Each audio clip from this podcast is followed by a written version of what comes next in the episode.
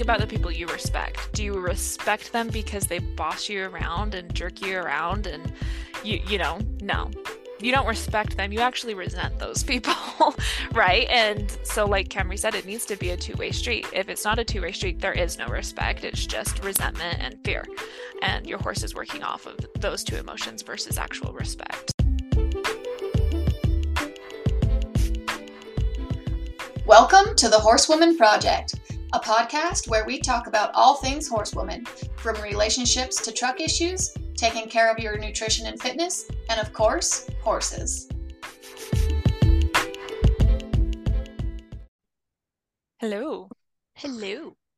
So, today's topic is then and now with horses, things that we used to believe that we no longer believe. um, because I think every person as a horse horse person grows and um, you just learn more as you go and and your perspective changes. So we'll just share some of ours.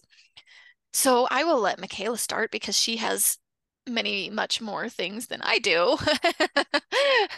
so McKayla, jump in. Okay. Well, and we decided I have much more things than you just because I grew up with horses and you did start horses as more of an adult because I was laughing at our notes. I've got about 45 things and Camri's got like 5. and some of my stuff are are things that I had when I was a little kid too. So, we'll start with that. When I was little, I was told, you know, the white spots that horses get from saddles not fitting correctly and they get that along their back. I was always told that those were their speed spots. So if you touch those, it would make the horse go really, really fast. So I was always really careful not to touch those until I was really ready for the horse to go faster. And then I would press it so they'd go faster. Run away. yeah, I have no idea where it came from because I, I mean, the know. horse that I had, I'm like, every time like why isn't he going faster i'm like pressing it's the white spot working the button's broken yes.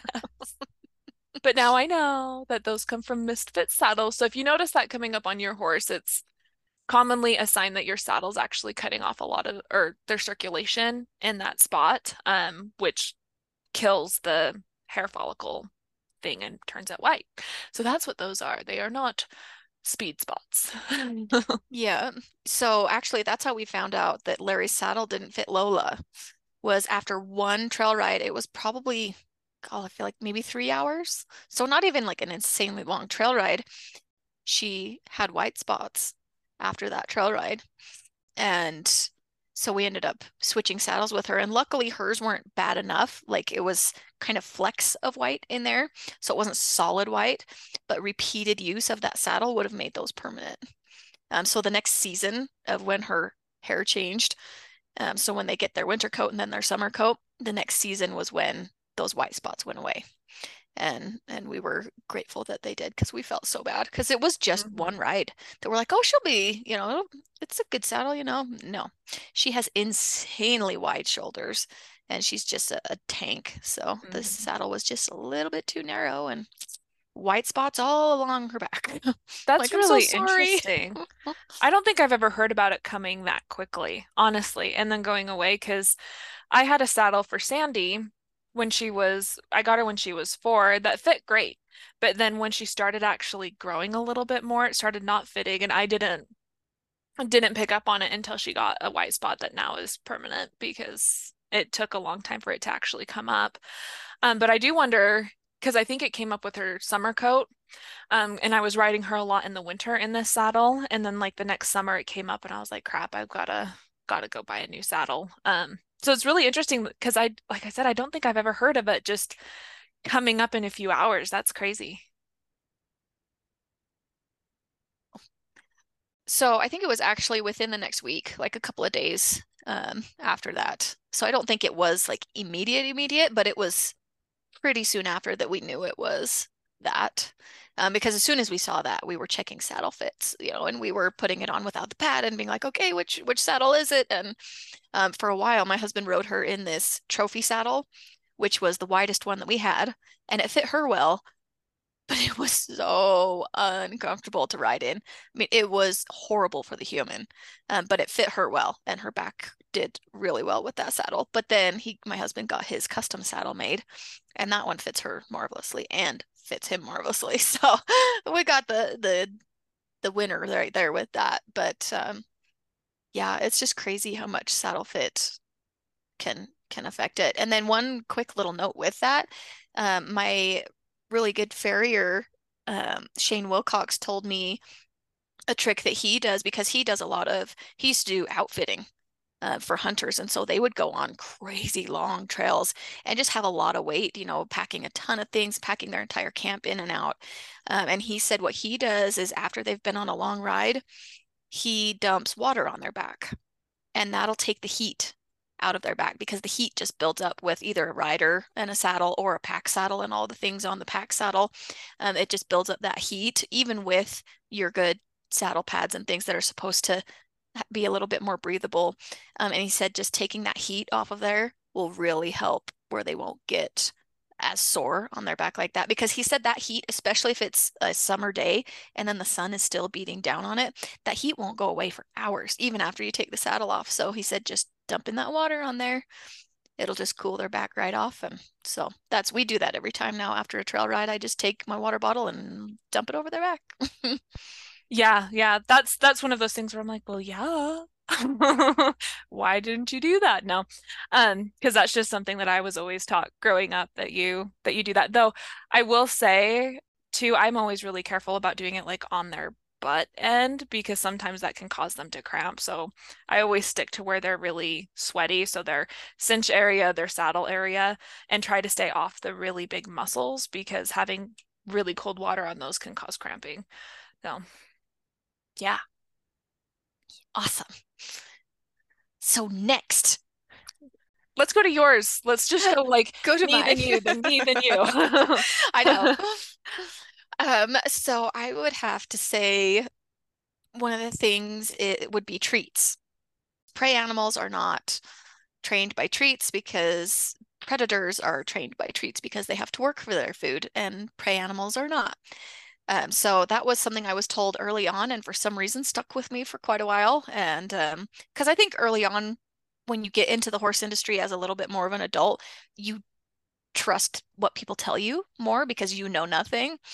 Um, and now I realize how much more nuanced the horse industry is, and that you take everything with a grain of salt. so yeah, that tra- changed a little bit over the years. And then, like with McKayla's thing with treats, it's that treats turn horses into biters, right? Which is okay. I guess disclaimer here: it can turn your horse into a biter if you do it wrong. uh, yeah. Would be the stipulation there. If done right, treats are amazing for horses. So I'll let you go into kind of your thoughts on that one, McKayla. Yeah, well, you and I are very much on the same page with that as of right now. Um, because gosh, I would say even just a year and a half ago, I was like, no, absolutely no treats. Like that's just dumb. because, well, and like I will preface that too, because like you said, it can, it can do that done wrong. So I would say I'm still 50-50 with that one where I feel like not everyone should give their horses treats because not everyone's going to do it correctly. Um, where when we say do it correctly, it's you time it in a way where your horse knows like they only get it in this certain situation when their head's in a certain place and they ne- you know they never get it when they're reaching for you ever right? Um and so if you're someone who just is like if they're reaching for you you're like oh here's more treats like that can cause more like searching and and nipping. Um so yes it's not 100% of the case like you can definitely get around around making them into biters it just you do have to be more aware of how you're giving the treat and how you're presenting it. So I would say treats aren't for everybody for sure. Um, and if you tend to be someone who just loves to just treat just because that maybe maybe fall a little bit away from giving treats for for things like that. Um, that that's my opinion. So another one that I noticed we had in common, which I didn't write down, um, but you had on there that white legs mean a horse has weak feet right? And so it's not even just the white legs, it's also the the hoof color, right? So a black hoof versus a pink or kind of white-ish um, hoof and that they are weaker. Mm-hmm. Yeah, and this is one I hear a lot from a lot of people, and Mhm. especially like buyers and sellers. If that horse has has white legs, it's going to lead to a white hoof, which means they're not going to have good good feet. They're I was always told that it made their hooves really soft, so they would get lame Mhm. really Yep. easy. But if you look, and I don't know, I can't remember, but there there have been studies that show no, that's not the case. It's going to be just as just as firm and just as hard as a black hoof. Um, I will say though, I think because uh, Sandy's got her her back feet have like they're half black, half white. Um, she's got a little white in them, and I will say like I can see where it comes from because in the winter her feet look bruised. Her white feet look bruised because of the coldness and and the blood that's circulating through there. Where you don't see that with the black feet. So I can see why people are like, "Oh my gosh, like look at that foot. It's all bruised." And it's like, "Well, it's not bruised. It's just you can see the blood circulation a lot better." Um, Yeah. yeah. So another one that I used to believe in, I would say I believed in up until last year was barefoot is just stupid. You like, why would you ever go barefoot? That's just the stupidest thing I've ever heard. And I have uh, drastically changed my opinion on that. And now I am almost on the line where I feel like barefoot's almost a little bit better depending on how you're shoeing. Um, that's my opinion on that one. What do you think, Camri? Yeah, I definitely used to think that the only horses that should be trimmed would be like your old ones that aren't being ridden. Or like in the wintertime, we'll pull shoes a lot of times because we don't want um, the snow to pack in their shoes and make ice skates for them to be walking on. Um, but no, it was like if you were riding the horse, they were shod. And now I I'm not quite as into the barefoot as you are. I think you can make your horse happy either way with shoes or barefoot. Um, but I definitely am not as against barefoot. Like right now, I had Freya barefoot for the whole time she was pregnant because I'm not going to shoe a pregnant mare that I'm not riding, you know? um, and she was going to be on good enough footing that she could go barefoot. And now her feet have been doing so well barefoot and expanding because she does have, she's a pretty petite horse and she had petite feet to match her petite body.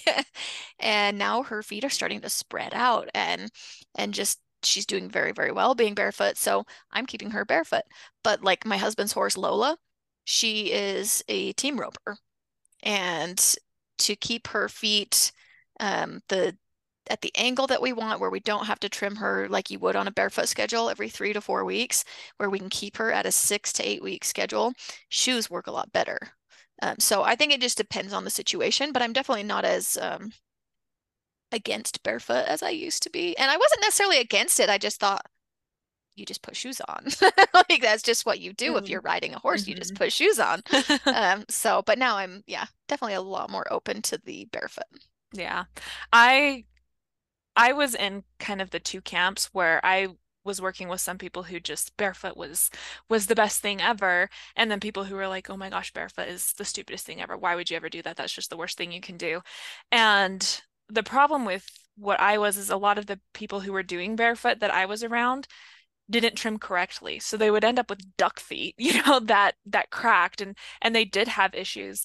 And when I learned how to correctly trim for a barefoot trim to make sure that the wall's actually supporting and not causing issues and those things, that's when I really changed my mind. Um, with watching how specifically my navicular horse just thrived being barefoot and, and just seeing the changes in his feet. And like Camri said, like they just grew and were actually the size that they needed. Because I had a 17 hand warm blood and his feet were smaller than my little 15 hand quarter horse's feet. He had smaller feet than her. And just having him be barefoot for a year, he actually had bigger feet than her till till we ended up having to to put him down. But it really changed my mind as far as that goes. But I'm with you. I think just because I am not as against barefoot doesn't mean I'm against shoes either. I'm not against shoes. I think shoes have their place. I think they're really good. Um, and just like like with Lola, I feel like shoes would almost be better unless you had unless you were willing to boot all four feet when they are doing that much running and then stopping, you can wear down a foot pretty quickly. Wear down the soles and wear down the walls. So with my horses, I I do boot them. Um, it's not like I'm going 100% barefoot all the time. I do put boots on them just to make sure that we don't wear anything out and it works well for me. But I'm definitely not against shoes either.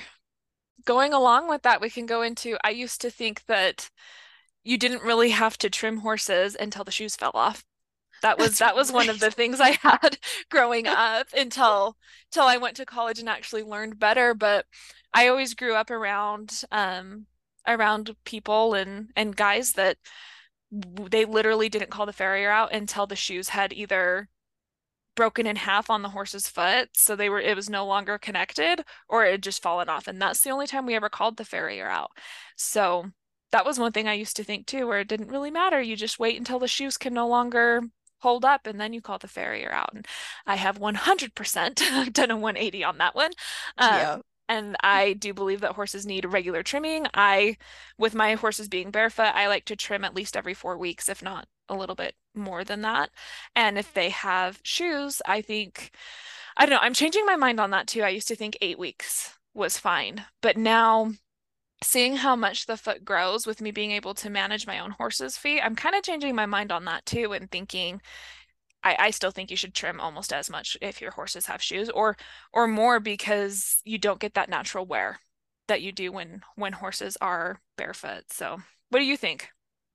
Yeah, and I've been switching our schedule to about six or seven weeks instead of eight, which you know a lot of people oh what's it what's two weeks matter but it does i mean if we go the full eight weeks they start they're starting to get long and especially with like you said like lola a performance horse that is doing insanely difficult things physically and having to slide stop and and and dally on an 800 7 800 pound steer those angles matter you know the hoof angles matter on her joints her tendons uh, her muscles everything so that it it doesn't break down.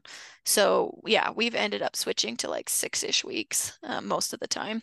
And it, it does depend on the time of year as well. Sometimes, especially in the summer when we're using them more heavily and they're getting a lot more circulation, their hooves grow faster. And whereas in the winter, when they're not getting used as often, their hooves kind of slow down. They don't grow quite as fast. So uh, it depends on the time of year. But yeah, in the summer, when we're just really working all the horses hard, we shorten it. So yeah. Yeah. And I I'm with you. Even and I've always said too, as much as I love barefoot, if I could find a farrier that I trusted and he wanted shoes versus barefoot, I would go back to shoes just because I don't love trimming my own horses. Um, there's there's benefits to it as far as I really get hands-on experience and I I really can see what's going on with their feet. Um, and I don't ever have anyone do a no show or whatever with it. But if I could find somebody who was consistent, who I trusted with the trimming, I, I don't care. If if they wanted shoes, then I would go back to shoes if I trusted how they were trimming my horse's feet. So um yeah, but I, I agree with you. I think I would probably be like more of a four to six week person. I'd probably want him to come back out, even if we just tapped on the same shoes. I think keeping a more regular trim is a good idea. Yep. So let's see.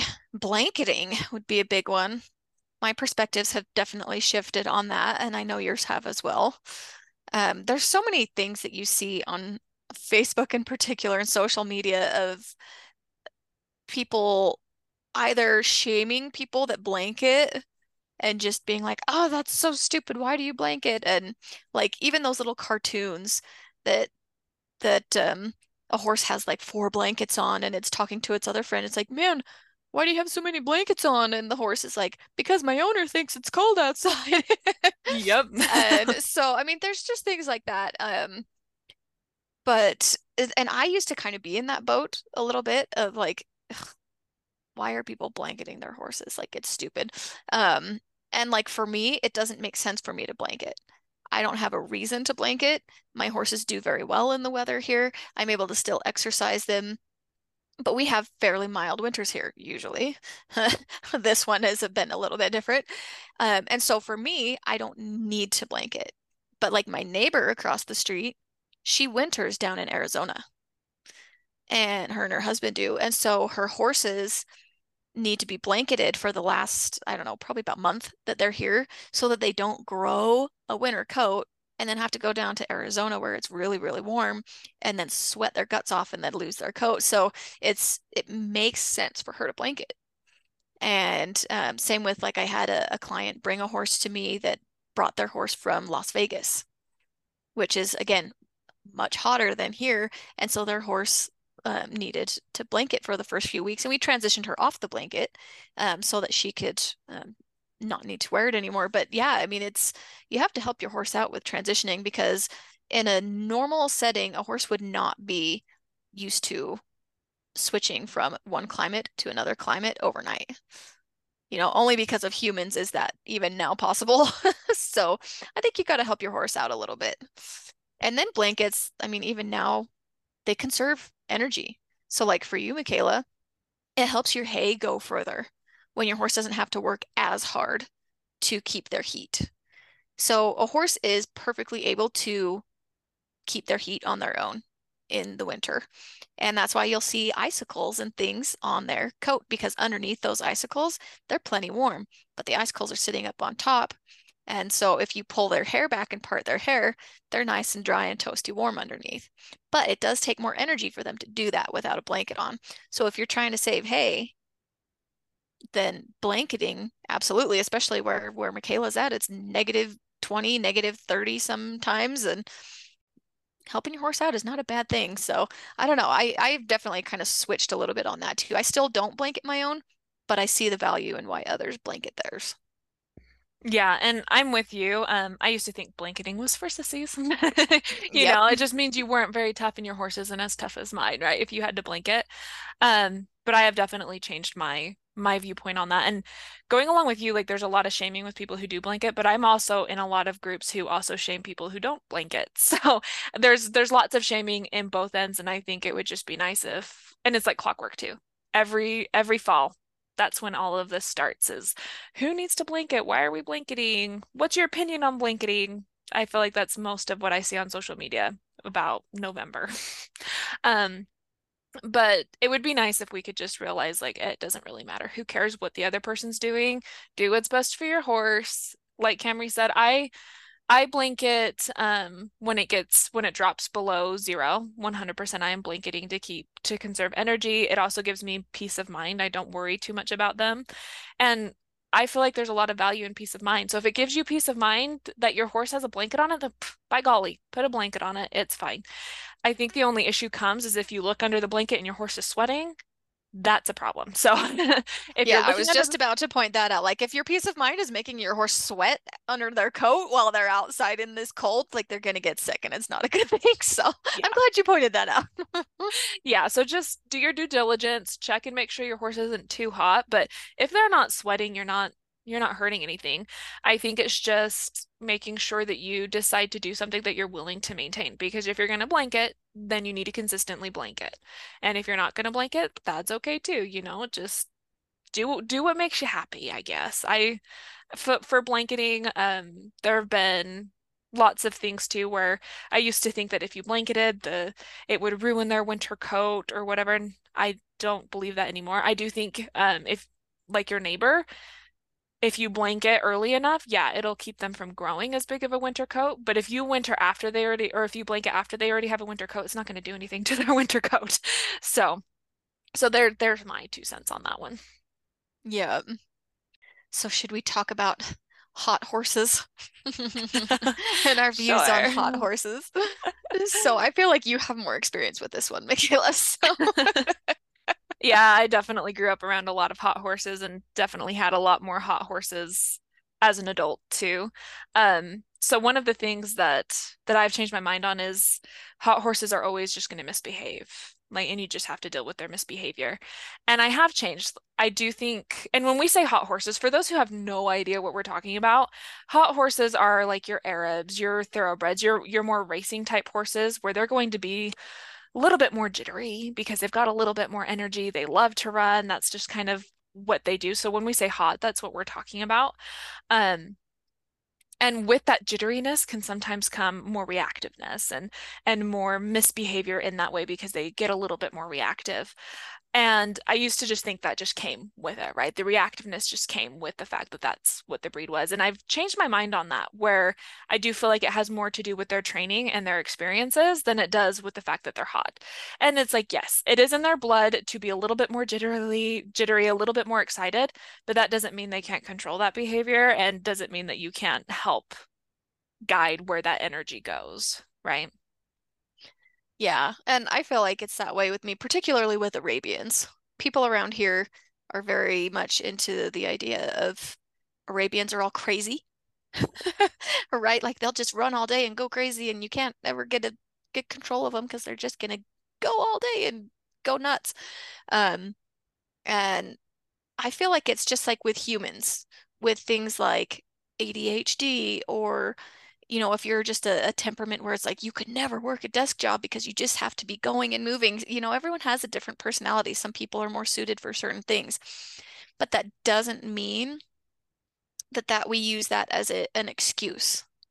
You know, with with those horses that they do have the the desire to move more, to use their bodies more.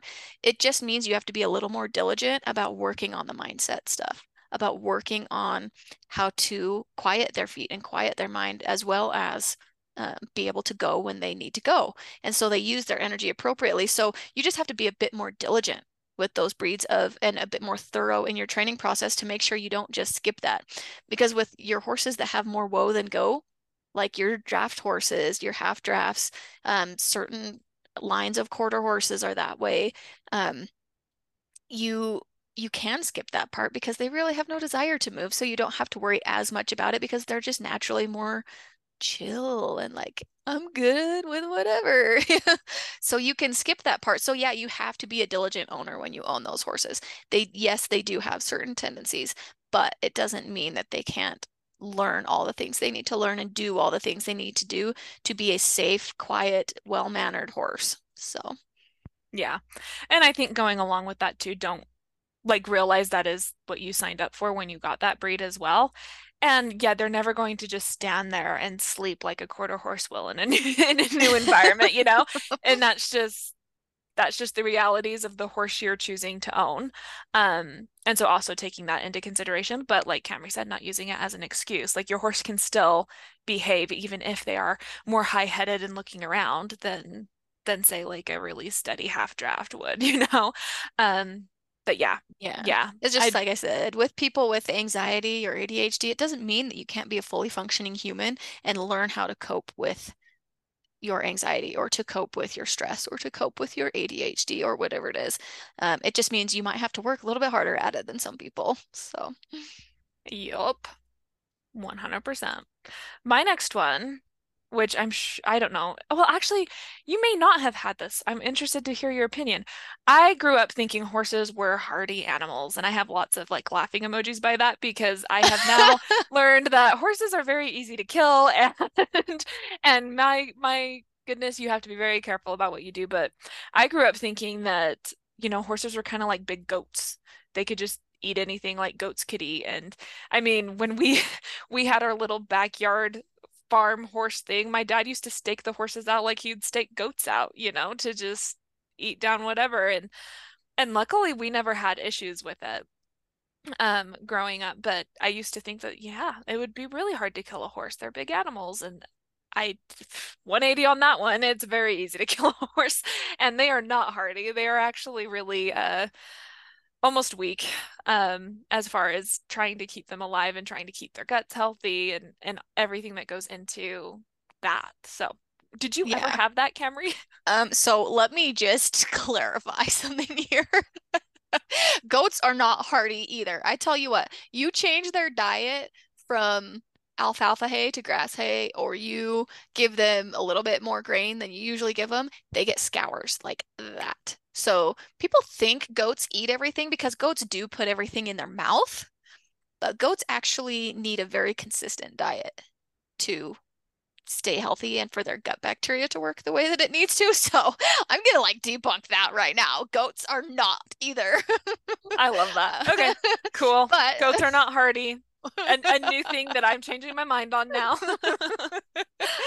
and then even with that, with the horses, I heard a lot of that about Mustangs is that they're very hardy, hardy creatures um, because they're used to just living on whatever they can find. Um, and uh, I want to say it was my father-in-law that told me this. I can't remember for sure if it came from him or from someone else.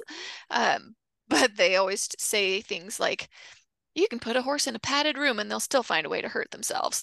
Um, and we joke about that a lot around here of, you know, they you they're always gonna have little accidents, especially with what I do with colts. They are still learning how to behave and learning how to have a baby mindset in this big, big body and and how to be aware of, you know, if they kick at another horse and there's a fence between them, they're going to hobble off for a couple of minutes because they just kicked a fence.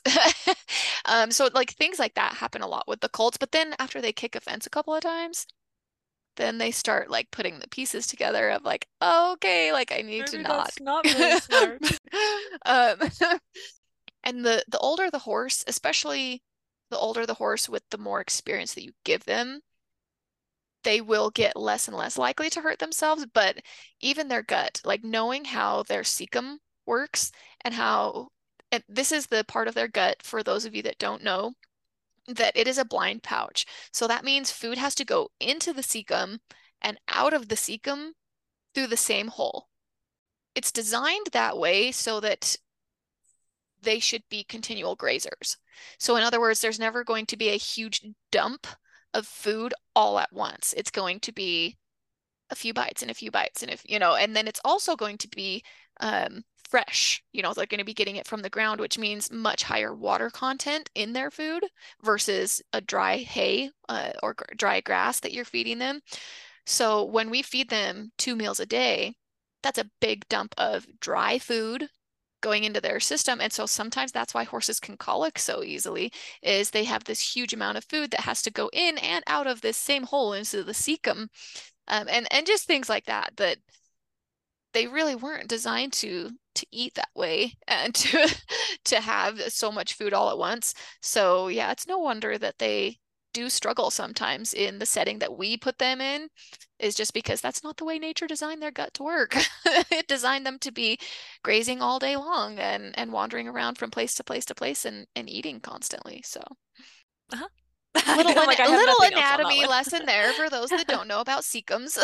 yep how would you Camri work around that or do you? Do you just kind of work within that or do you try to do something that helps them be more continual grazers? We feed twice a day. If we have a horse that is struggling or is a little bit skinny or is a pacer then we will try and feed them a we'll feed them a lunch. So we'll give them something to eat midday.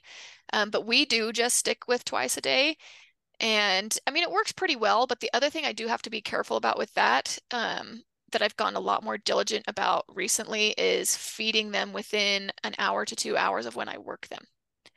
Um, so that's really important for me as far as uh, the acid in their stomach and if it comes up and creates ulcers. So I like to make sure I feed them um, a snack, you know, half a flake to a flake before I work them. Um, and ideally, I would love to have slow feeders. Um, but I tell you what, we have 14-ish horses at my place, and there is no way that I have time in the day to fill that many hay nets twice a day. Um, it is just too much of a project to take on all by myself. um, so it's it's something that we yeah, we we keep them on good supplements to help with their gut bacteria and things like that. And then we do feed twice a day. And then, like I said, make sure I feed them before I work them. So there are certain things that I do to kind of work around that and make sure that that stomach acid isn't bothering them. But yeah, it's not 100% ideal. One day I would love to have enough property to pasture all my horses year round. um, and then just supplement with hay as they're out to pasture in the winter when it turns brown. But one day we'll get there. One day. yes, everyone's dream, I feel like. Everyone who yep. owns horses dream. Yeah. yeah. Yeah, I love that. I I do notice too that there's a big difference when I feed pellets or alfalfa cubes. Um as much as I love those just because they're cleaner, there's less waste, my horses go through them so quick. Um, where with their hay, so we we just switched to feeding just all hay right now. Um, and it they are eating most of the day now with the hay. And what we do, because like I say, I have a track system, is I feed half of their portion on one end of the track and half on the other. So they'll actually stop before they finish at one end and they'll walk all the way around the track and then go get a little bit there. Then they'll walk back around and get a little bit there. And it's worked out pretty well so far. I really like that because it keeps them moving and then they are they're grazing probably I would say it's six hours almost the last little bit that I've been watching them, um, where they don't finish out all their hay in one setting because I do separate it. Um, and that's been something that's helped with that. But when I had a smaller paddock, what I did was um and and hay wasn't a fortune. Preface with that too, when hay was not crazy expensive.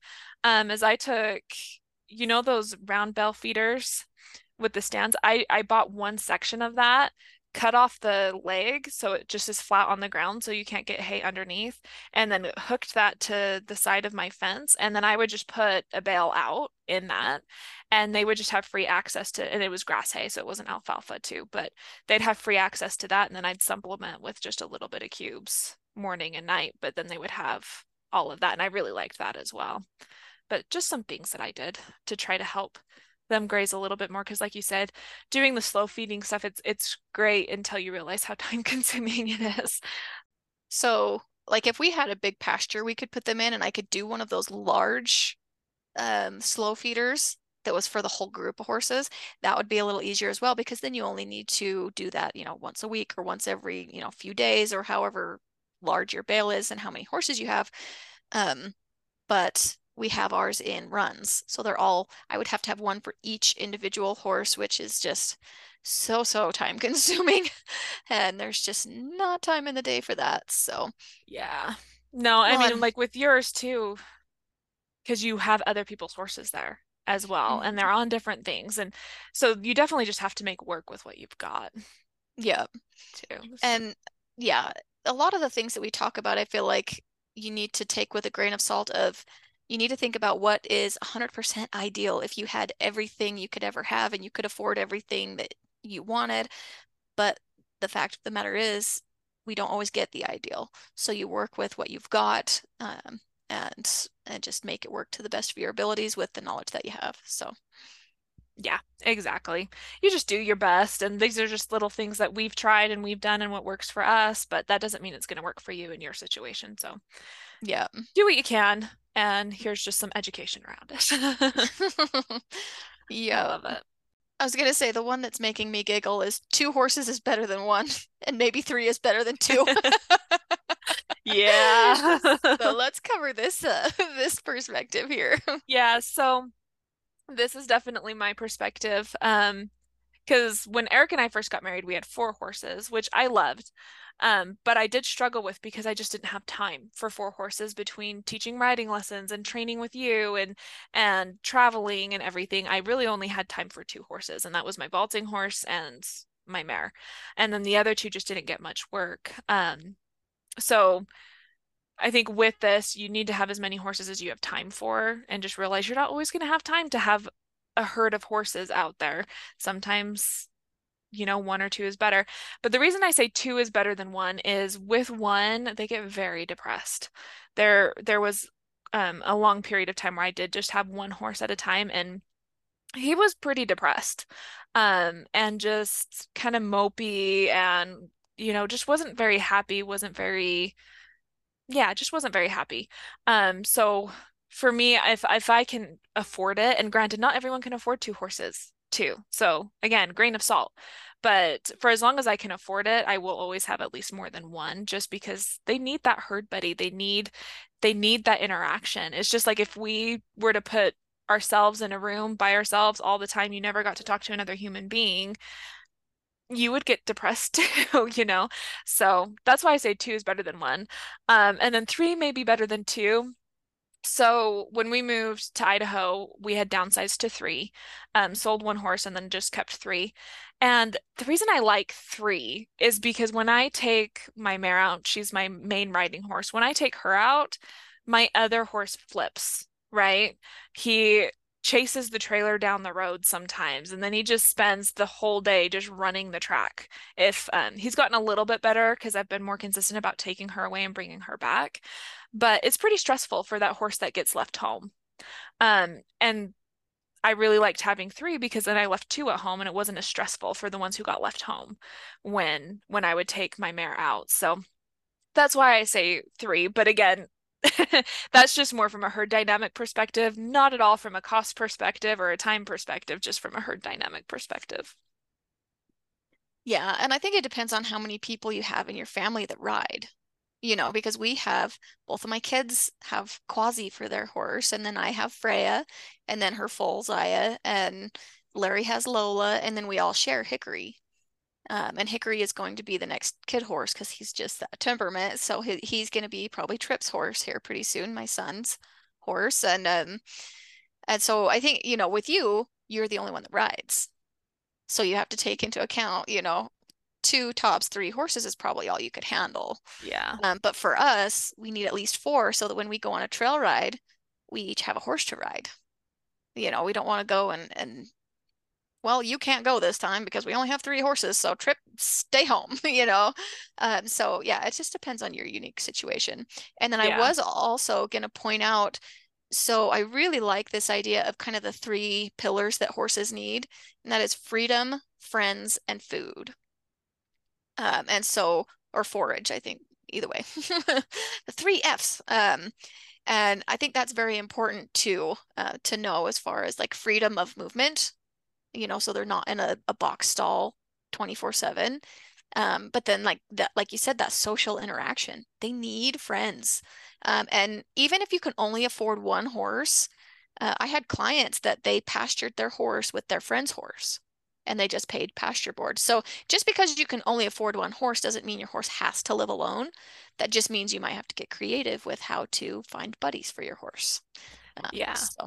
Yeah, well, and some other things too. If you're somebody who does have enough time to ride every day, just getting into riding groups so they can at least get get socialization when you're riding with other people too is better than is better than nothing, you know. Yeah. Um yeah, 100%. So one thing um that I used to think when I was a little kid and it's one that I I hear a lot with clients and their horses that I really want to just bust right now. And it's the the idea that, oh, if the horse loves me enough, they will never do anything to hurt me. And this is one that I'm like, I, I really, I hear a lot. And you know what? It doesn't matter how much your horse loves you, they're still horses. They're still going to react. They're still going to do little things that will hurt you. and you need to respect that and you need to have the understanding. I definitely, as a little kid, with my gelding, oh, if he just if if he loves me, like he would never do anything to hurt me, so I can try all these things. And I mean, luckily it worked out pretty well. He never really did hurt me, but but there are some clients I have where their horse is actually a pretty aggressive horse. I had one client in particular um, who had a horse that was aggressive and actually went after her one time when we were doing a lunging exercise. And you know, and in her head, she was like, well, it, it was fine because he didn't actually get me.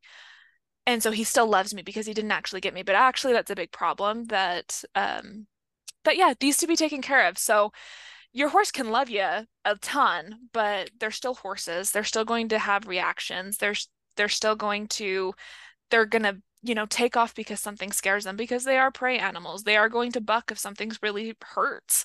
Um, and in some really big instances, they can get a little bit more aggressive if they have no respect, right? So there's my two cents on that one. What do you think, Camri?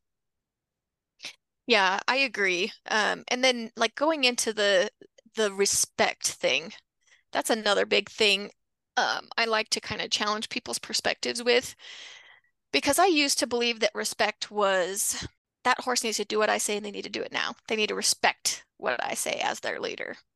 Which, yes, you do, especially in safety situations. You need to teach your horse proper boundaries, proper ways of moving around you.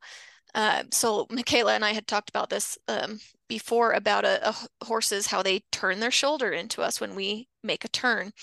Um, so, that's actually not quote unquote disrespect, that's simply they haven't well unless you've already taught them that. But if if this is something that it's a new horse hasn't learned this yet you can't call that disrespect because the horse never learned that boundary.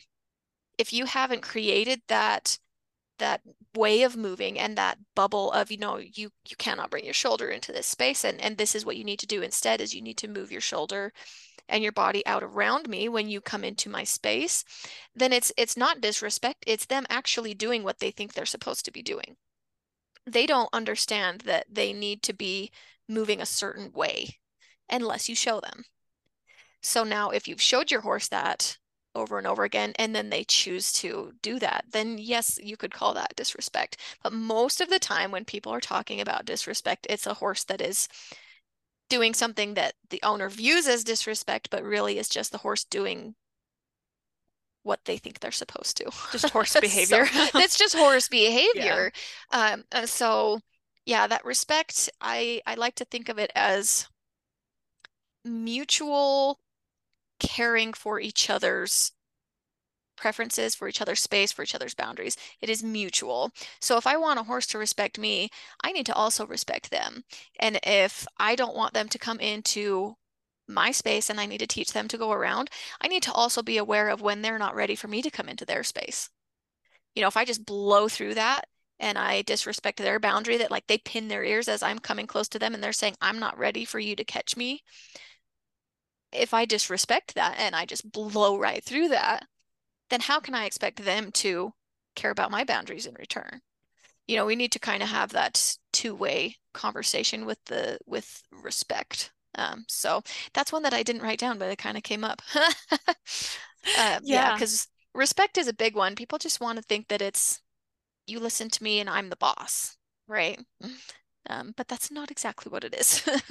well, I think too, just putting it in the perspective of think about the people you respect. Do you respect them because they boss you around and jerk you around and you you know, no you don't respect them you actually resent those people right? And so like Camri said it needs to be a two-way street. If it's not a two-way street there is no respect. It's just resentment and fear.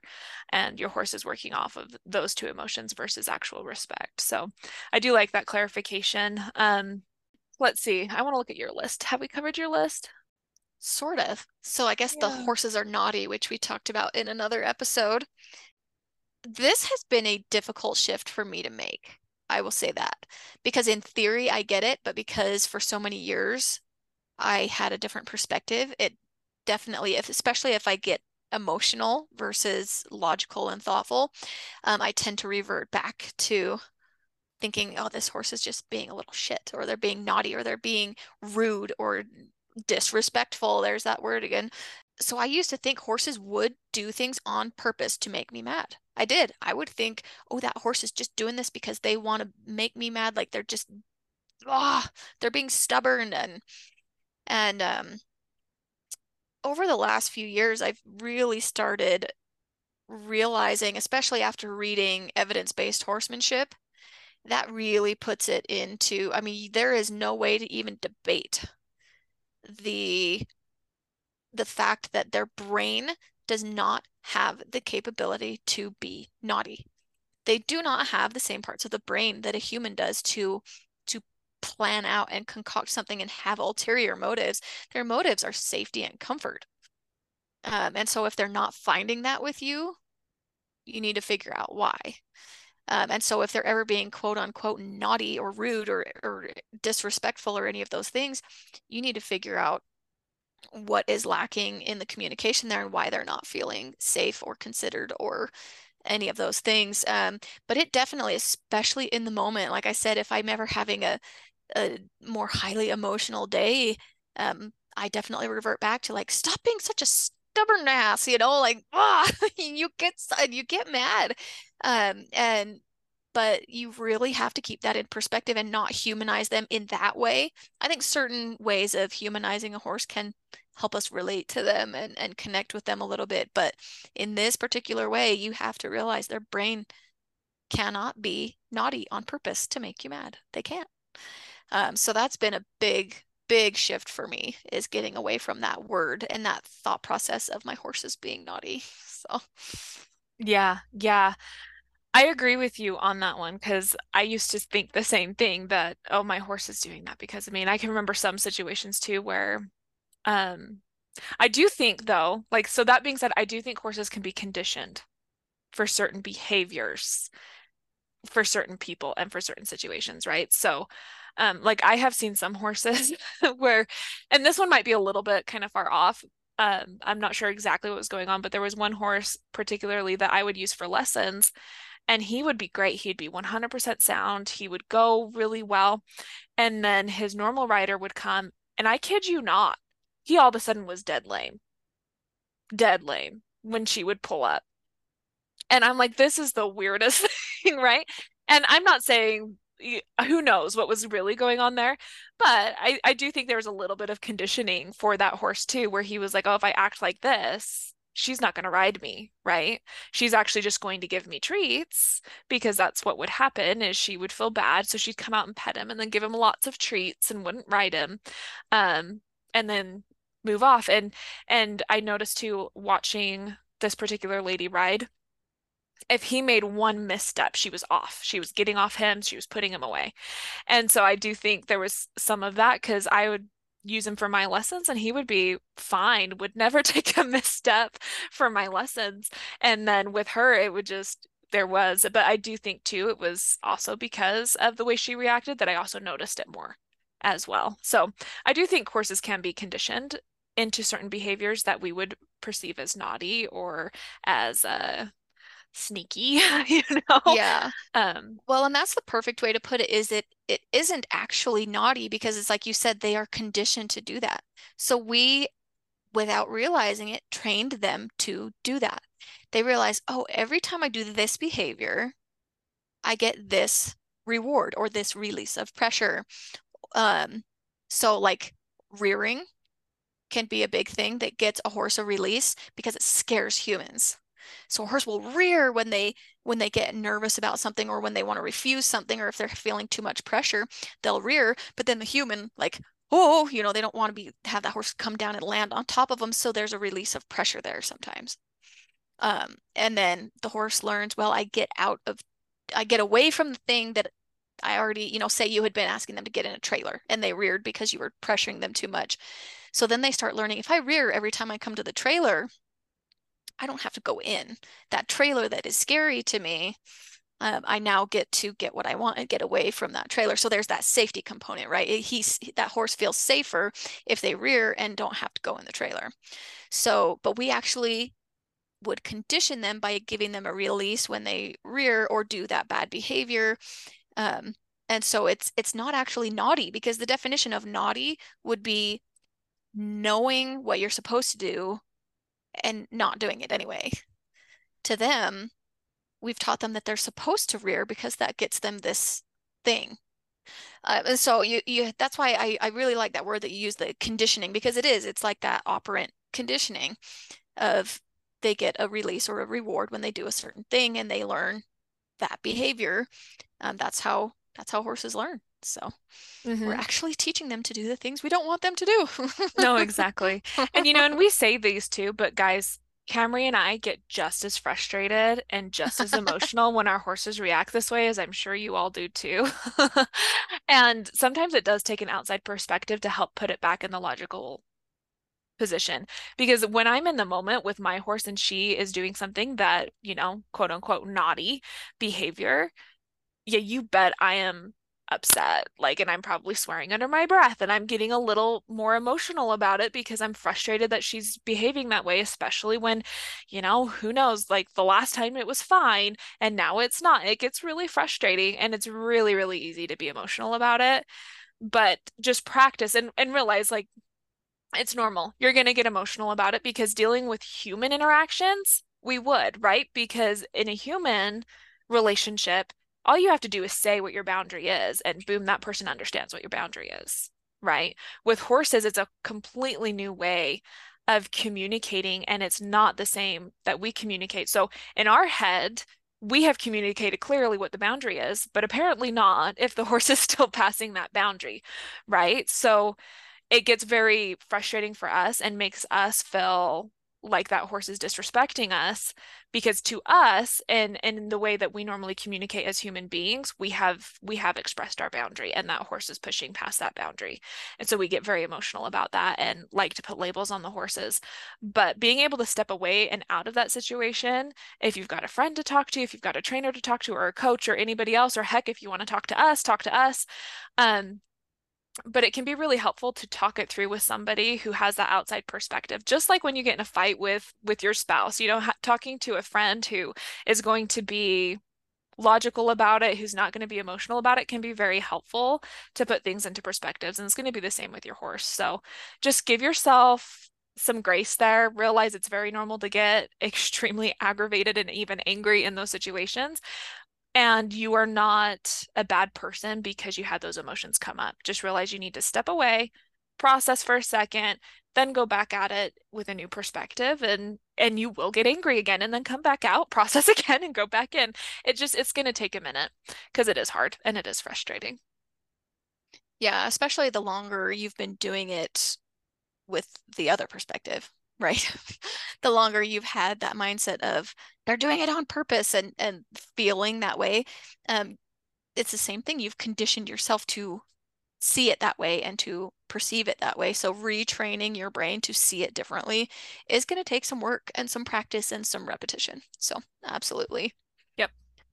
So the other thing here too would be with when you come across resistance with a horse. So my perspective used to be you know, when I was starting colts and I would start to bend them around, say to the left side, and they resisted that bend, pull harder, right? More pressure. If they resist, add more pressure.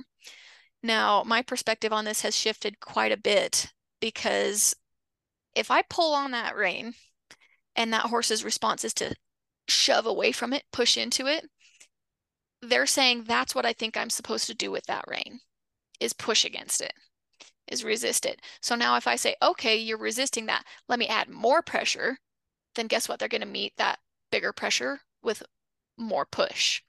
So it's just going to be this battle of I'm going to pull, you're going to resist. I'm going to pull harder, you're going to push harder, pull harder, push harder, and and turn into this big fight, right? Um, and so if you if you feel resistance, instead of adding pressure, you just hold it there and you say, nope, that's not the right thing. I'm going to hold it here until you find the right thing. And sometimes that even means to me, for instance, if there's a horse that's got that's more reactive to pressure. So if I add just this much pressure with my rein, just a little bit, and and they immediately like get into more of a reactive state with that, and they start shoving their face into it really hard, I know I've used too much pressure um, because it's already putting them into like a defensive reactive state. So I know I need to actually lighten my touch instead of make it tougher, right? And increase that pressure. So um, a lot of times it's just you either hold or you lighten up your pressure just a little bit um, to where they're not going to immediately brace. Um, and that's been a big one for me because, like I said, I used to just get into those fights of like, if you push, I'm going to pull harder. And it just turns into a big fight. It's not worth it. So if they resist, think about why they're resisting and and how to wait for them to do the right response before you release um because increasing doesn't doesn't help at all. Yeah. Yeah i definitely had the same thing as well the same misconceptions and i have changed my mind around quite a bit of it. I do still think doing pressure release is a good form but i do feel like we can be a lot easier on our pressure. And like Camri said, just have more of that light pressure and be willing to wait. I think one thing that's been really helpful for me is coming at it with the point of view that the horse knows nothing. Just assume that they know nothing.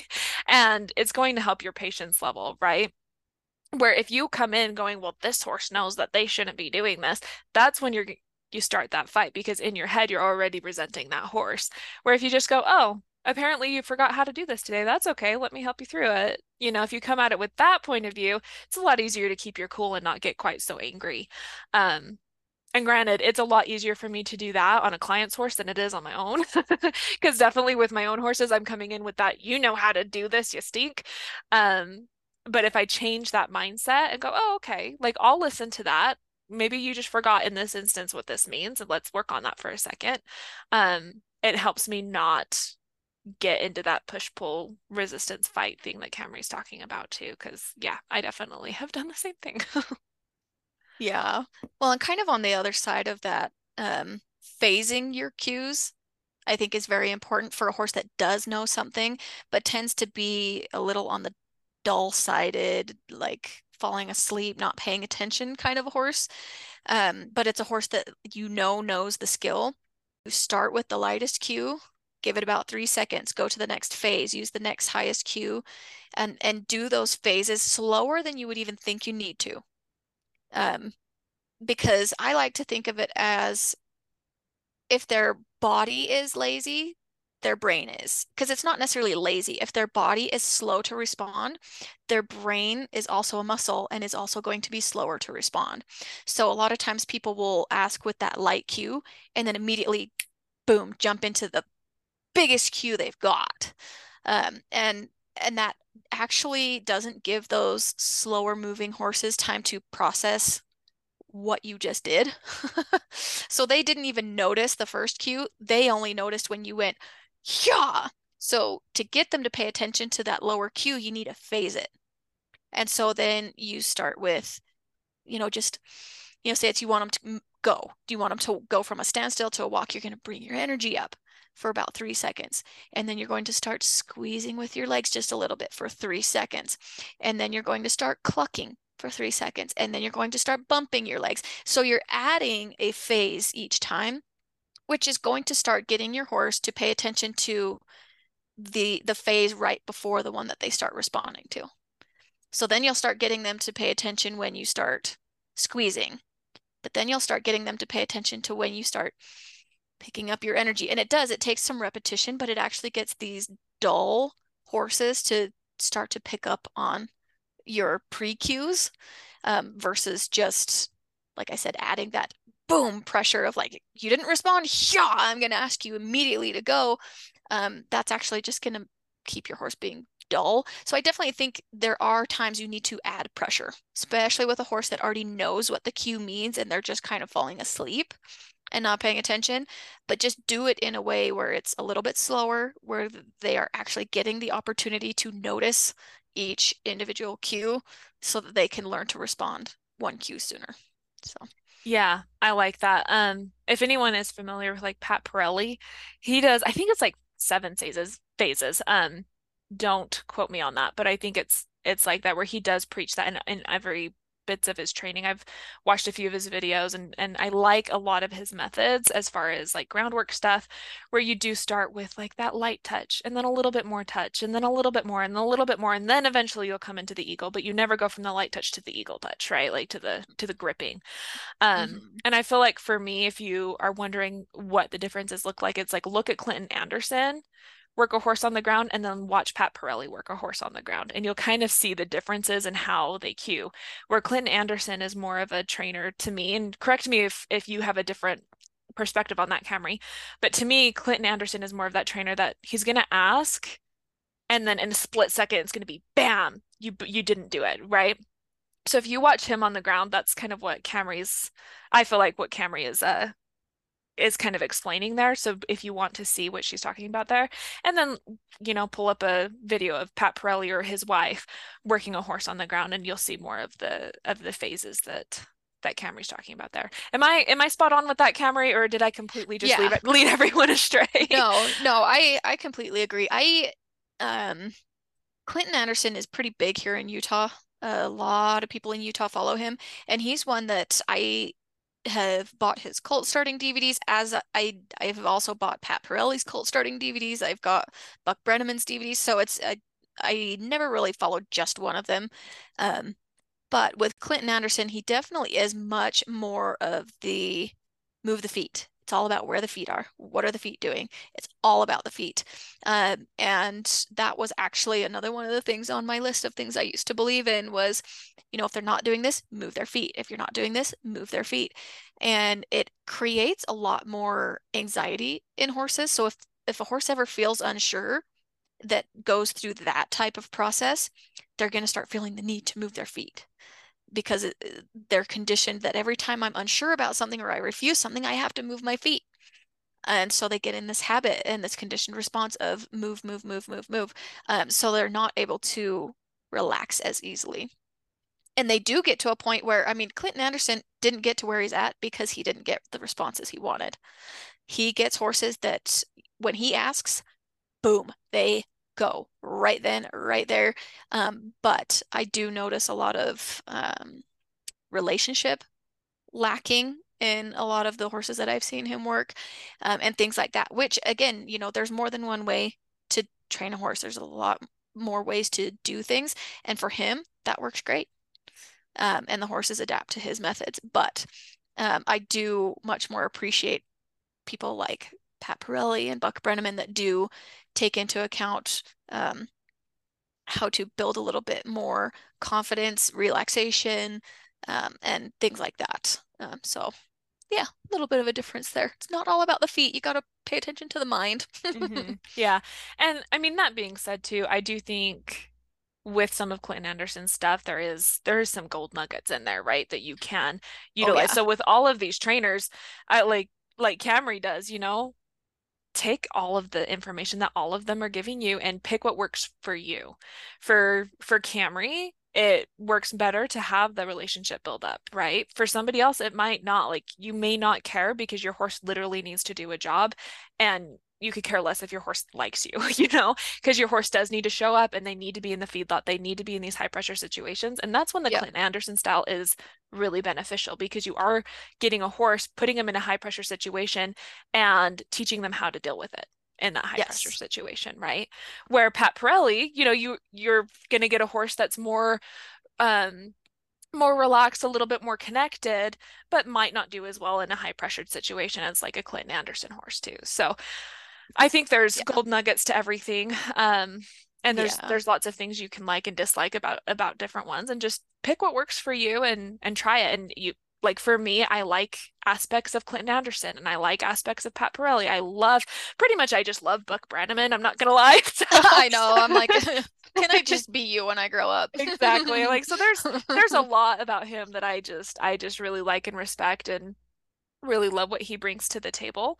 And um, then, of course, my favorite right now, Warwick Schiller. yes, and Warwick Schiller too. So there there are a couple that we probably do follow a little bit more, but there are definite aspects of of other trainers that they get the job done, and they do, and you just need to decide what kind of a job do you want done with your horse and Camri and I yeah. are definitely more on we want to build relationships and we want to help people build relationships so we're going to stay away from the high pressure training styles and we're going to lean more into the the softer the more intentional training styles and that's okay for us right? But again it might not be the right thing for you. So i, I do want to say that as well because there are things um where where moving the feet is a good idea because at least you're getting energy expelled in some way or another right? Um because yep. sometimes i can get stuck. Sometimes i'm that personality that goes oh that's not a good thing anymore. So I'm not going to do it at all, period. No longer going to do that, right?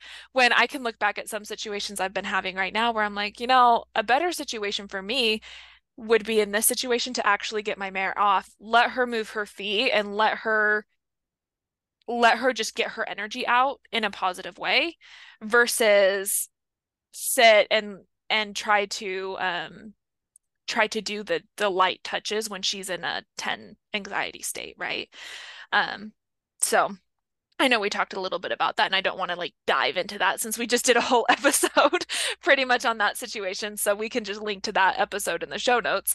Um, but just even thinking back about that one, it's like, you know, a better situation for me would be to actually help my horse move her feet so she's thinking about things versus just sitting there and and stewing. And I can get caught up in that that idea of like, oh, but I'm I'm moving towards this other style, so I can't do this style at all, period. Right. And I think that's wrong. I think you can do you could do 15 different styles all in one and then it becomes your own, right? like make your own. Use a use a lot of tidbits from a lot of different trainers and figure out what works for you. Well, and when you do that as well, as far as kind of um, cherry picking the things that work, you need to keep your um, like what state your horse is in, what do you want to accomplish, and how do you want your horse to feel about it.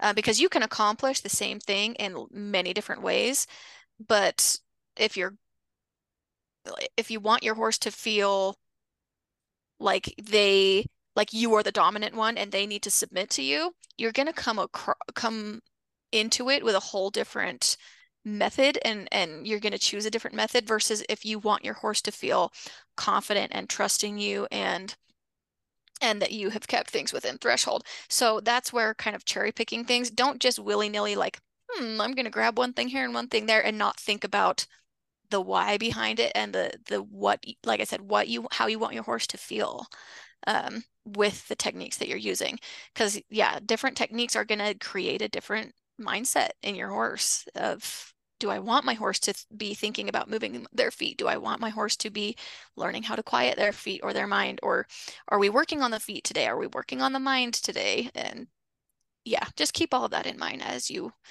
as you kind of pick through different techniques and styles that work for you. So, oh yeah, for sure. You can't keep changing up your why because your horse is going to be so effing confused. like they're just going to be like, yeah. "What? What the heck?" They'll never, they'll never learn that way if you come at it with a different mindset behind yeah. it. So yeah, because for me, um, like when I think about cherry picking some of Clinton Anderson style, I will never come at it with that same energy level that he does because I don't want the response that his horses give, but I like some of the practices, right? So when I'm thinking about this particular situation where my mare's been getting um, pretty active and pretty stressed at the trailer, it's like, well, instead of it, like if I change that up and instead of making her just stand there and figure it out, it's like, well, I could actually help her with this by moving her feet, by giving her something to do that she could think about instead of worrying about everything else that's going on just give her a job to do. Because i know for me when i'm in a high anxiety state it's like that's the best thing for me. Give me a job. I will 100% happily do the job versus sit there in a awkward social situation right? Um we've talked about a couple of these before i think maybe let's pick three more what do you think and then call it good so one thing, um, one thing I want to touch on is if you have to sell a horse, you're a failure. Um, this is one that I hear a lot that I do want to touch on because Camri and I have talked about it. Maybe this will be the only one we talk about now and just be done. But um, just realize if you have to sell your horse because they are not working out, you are not a failure. It just didn't work out. And you might as well give that horse an opportunity to excel with somebody else who's going to be a better fit for them than try to battle through it yourself and give you both in a lose lose situation where your horse isn't going to be able to excel as much as they are, and you're not going to be able to excel as much as you can because you guys just are not a good fit. And it can, it, feels like a failure when you have to make that decision and it can be very emotional but in the long run it's it's the best thing i had a gelding most talented horse I've probably ever owned. So talented. He literally could do everything that I wanted him to do, but he and I, personality wise, we did not get along. He was just, just, we just didn't get along personality wise. We could never connect no matter what we did. And it just wasn't working because of that disconnection we had. Um, we couldn't excel in, in any of the things that we tried. And so I did have to make the decision to rehome him to a place that he could excel, where he would get the kind of attention and be with the personality that he would actually mesh with better. And so I could then open up my doors to my mare, who I get along with great you know? Like yes we have our rocky moments but personality wise she and i really click. We trust each other. We we work well together so we can actually excel in different areas that my gelding and I no matter the talent of either of us could ever have done. But if I hadn't allowed myself to let him go to somewhere where he could excel I wouldn't be the rider that I am today either because I wouldn't have been able to work with a horse that actually meshes well with me either yeah and even from a a financial perspective as well um I think some people feel like they're failing their horse if they have to sell it because they can't afford it anymore. And I don't think that at all. I mean, if if you can't afford to feed your horse good quality hay and they're getting skinny and they're sitting in a stall or they're they're in a place that's not very suitable for a horse because you can't afford to keep them anywhere else, um, and things like that, um, your horse is going to be a lot better off And you are too, because you're going to be able to afford taking care of your kids if you have kids or taking care of yourself more. Um, and then that horse is going to be able to go somewhere else and thrive, like you said, as well. So it is very normal to go through phases in life, whether it is with your skill level with your horse or your compatibility with your horse. And because some people sell their horses as well because they have, kind of like we talked about with Chelsea, they have moved on to a higher skill level or a higher uh, like to an event that one horse is going to not be very good at, that they need a new or different horse for that event. Um, and so I think it's very important to just keep in mind both sides of it, not just your emotional attachment to a horse or your guilt that, you know, it should be my forever horse. Um, do what's right in this moment right now, not what you thought 10 years ago or five years ago or two years ago when you bought the horse. You know, if situations have changed and you thought it was going to be your forever horse and it's not, that's okay. So for for all those different reasons. Yeah, exactly. Um, I I do feel like there's a lot of shame around this topic right now, and I think it's a very unfair shame because yeah. situations change, people change, horses change. It's part of the growth process. Beings are meant to change, and it doesn't like yes, you can come at it with the most wonderful expectations, but that doesn't mean you're not going to change as a person or your life isn't going to change in some way or the horse isn't going to change in some way. That just means that it no longer fits. It's like with any relationship. You know i'm not going to be best friends with my best friend in kindergarten because we've both changed you know even though we're like we're going to be best friends for life. It's like yeah i haven't even talked to that person that i was best friends with in kindergarten ever you know like it's been lots of years but we just you grow and you grow apart just like with any other relationship and and you are not a failure and you should not feel shamed if you have to make that decision. Yeah, for sure. So should we end on a lighter note because I want to hear your perspective on this one? yes. Which one? Shaving off manes. Oh. uh, yeah, okay. So I'm still like on the fence with this one. I just recently shaved off my mare's mane. And by golly, it took me about a month to actually make that decision of me going, Camri, I think I want to do this. And her going, do it. And I'm like, ah. then sending her, I think I want to do this. Do it. Yeah, it took me a minute. um, the reason I did was because my Mustang right now is chewing on everything. So he's chewed off her tail, he's chewed off her mane. So her mane was just a mess. Um, and it was bugging me. Every time i looked at her it just made me kind of angry that ah here's another you know like i i worked really hard with her actually because she had no mane when i got her.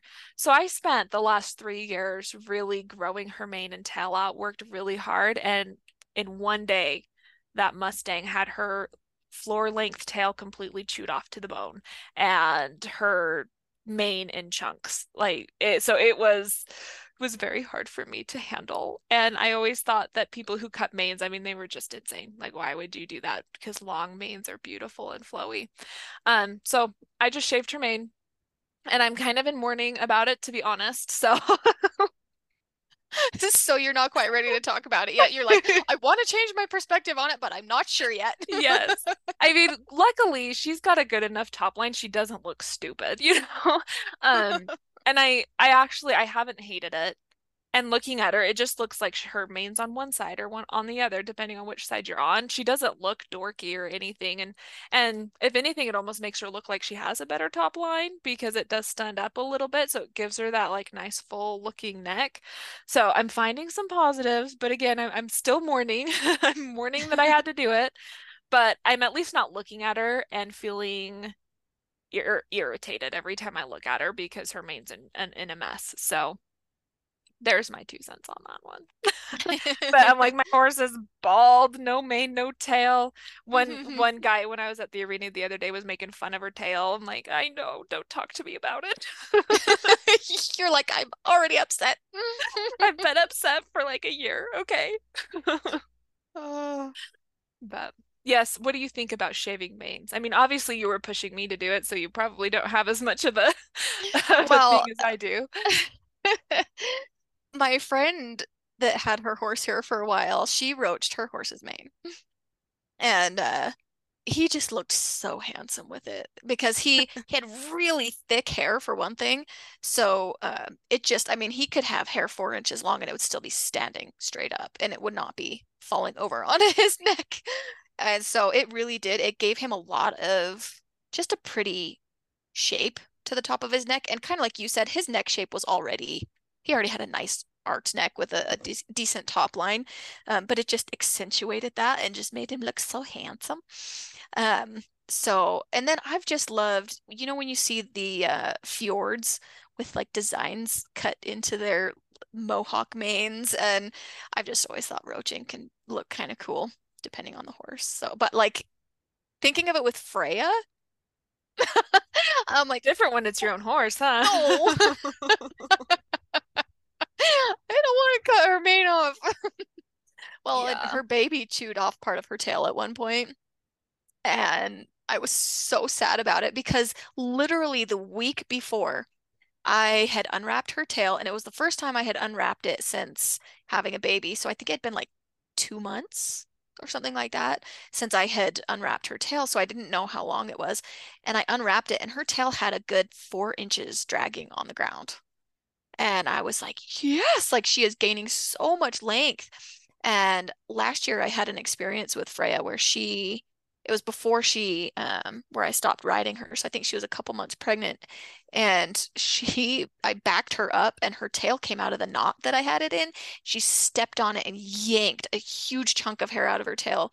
So ever since then I have been very stickler on like making sure it stays above the ground um, if it's unwrapped so that she does not step on it and yank her entire tail out.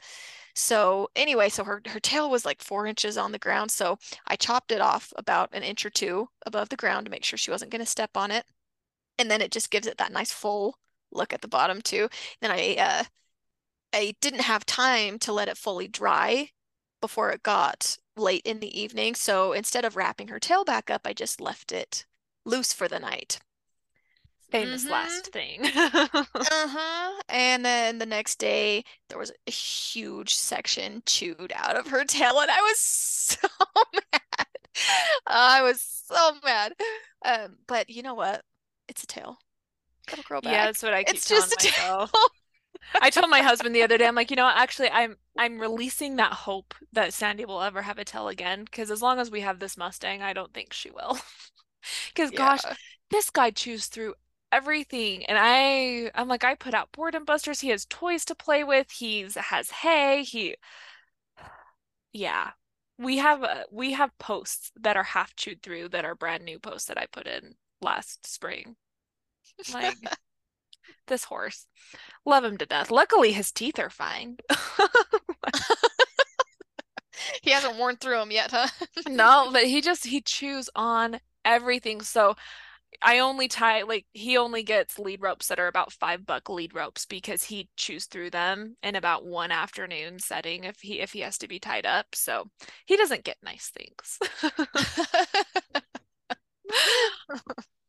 well, I think let's stop there. We have a lot more to go through, but we can we can always do a part two.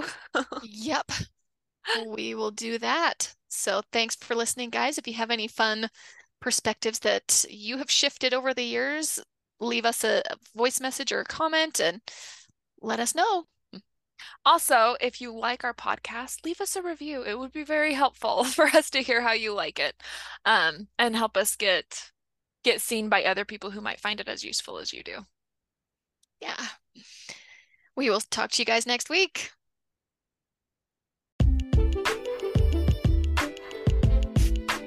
Thank you for listening to the Horsewoman Project. If you have a story to tell, please email us at thehorsewomanproject at gmail.com.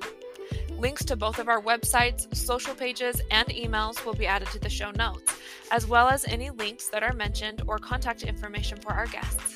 Talk to you next week.